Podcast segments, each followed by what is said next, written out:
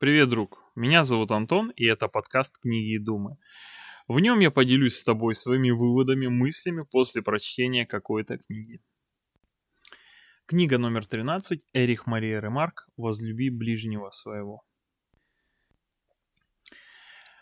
В общем, мое мнение о этой книге, что предыдущие работы, которые я читал Эриха, они более сильные.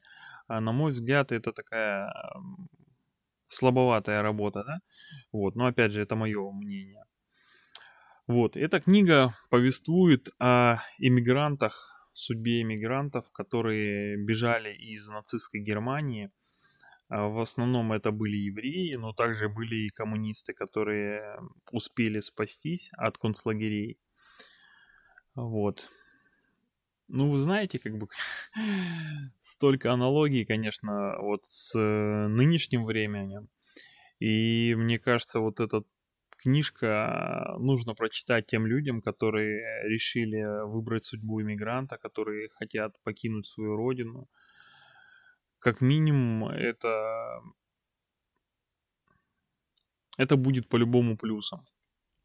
Вот, потому что как раз-таки книга рассказывает о доля иммигранта, когда ты скитаешься в чужой стране, то есть ты никому не нужен, а у тебя никого нету, ты не гражданин, никто вообще. В общем, хочу поделиться с вами, э, как-то раз услышал такую мысль о том, что самое большое наказание раньше э, в древности было изгнание из своего села, из своего города. Считалось, что самое большое наказание для человека это оторвать его от корней. И, как мне кажется, вот это очень интересно. То есть люди добровольно выбирают э, оторваться, то есть от своих знакомых, близких, от своих э, похороненных родителей и уехать куда-то в другую страну. Это книга о поляках, о русских, о евреях, то есть о всех тех, кто был вынужден покинуть свою страну по той или иной причине. Для меня было любопытно узнать, э, что был такой паспорт Нансена, который выдавался, но это э, в книге как раз-таки был выдан русскому. Вот, паспорт Нансена выдавался иммигрантам. Вот. А, прикольно тоже было, что Лига наций, вот, существовала такая организация, аналог ООН. Вот, и Лига наций ничего не могла предпринять с иммигрантами, с наплывом. И интересно, что страны просто-напросто пересылали людей с одной страны в другую, то есть заставляли перейти границу, допустим. С... Просто пограничники отправляли их обратно, откуда они пришли а в той стране отправляли опять обратно, откуда они пришли. И люди не знали, что делать, они были заложниками этой ситуации.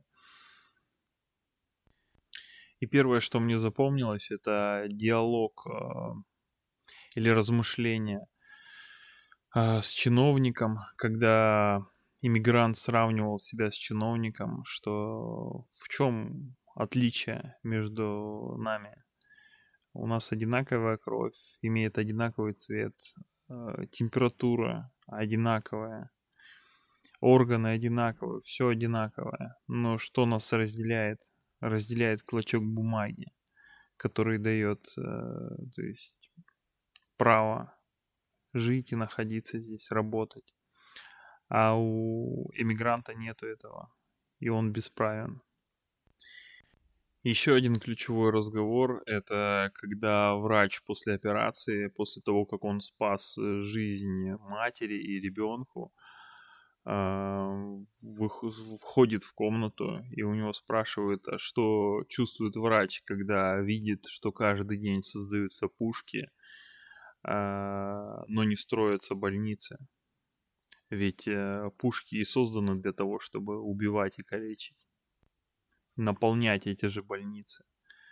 На что врач отвечает, что мерзко, мерзко к этому относится, что с величайшим а, трудом и искусством э, штопаешь, спасаешь людей, чтобы их разорвало на куски. И тут он продолжает свою мысль о том, что зачем ждать, чтобы вырос, э, ну, ребенок вырос, и чтобы его убить. Не проще ли убивать детей? И на что ему отвечает чиновник, который находился в комнате, нет, говорит, убивать детей это преступление, а убивать взрослых – дело национальной чести. И напоследок э, размышления по поводу любви, когда один из главных персонажей влюбился в девушку, общаясь с Керном, со своим другом, он говорит, что что я могу ей дать?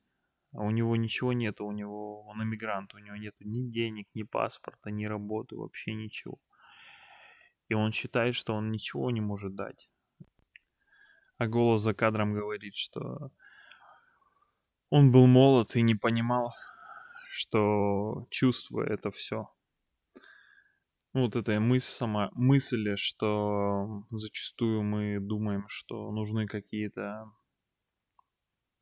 материальные или какие-то другие проявления любви.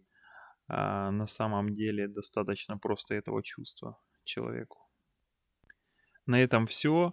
А, хотел бы попрощаться с вами. Всем а, всего самого наилучшего. Подписывайтесь, пожалуйста, ставьте лайк, пишите комментарии.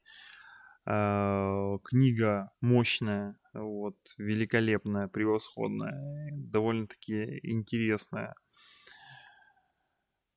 Читайте, становитесь умнее, лучше с каждым днем. Все, всем спасибо, пока.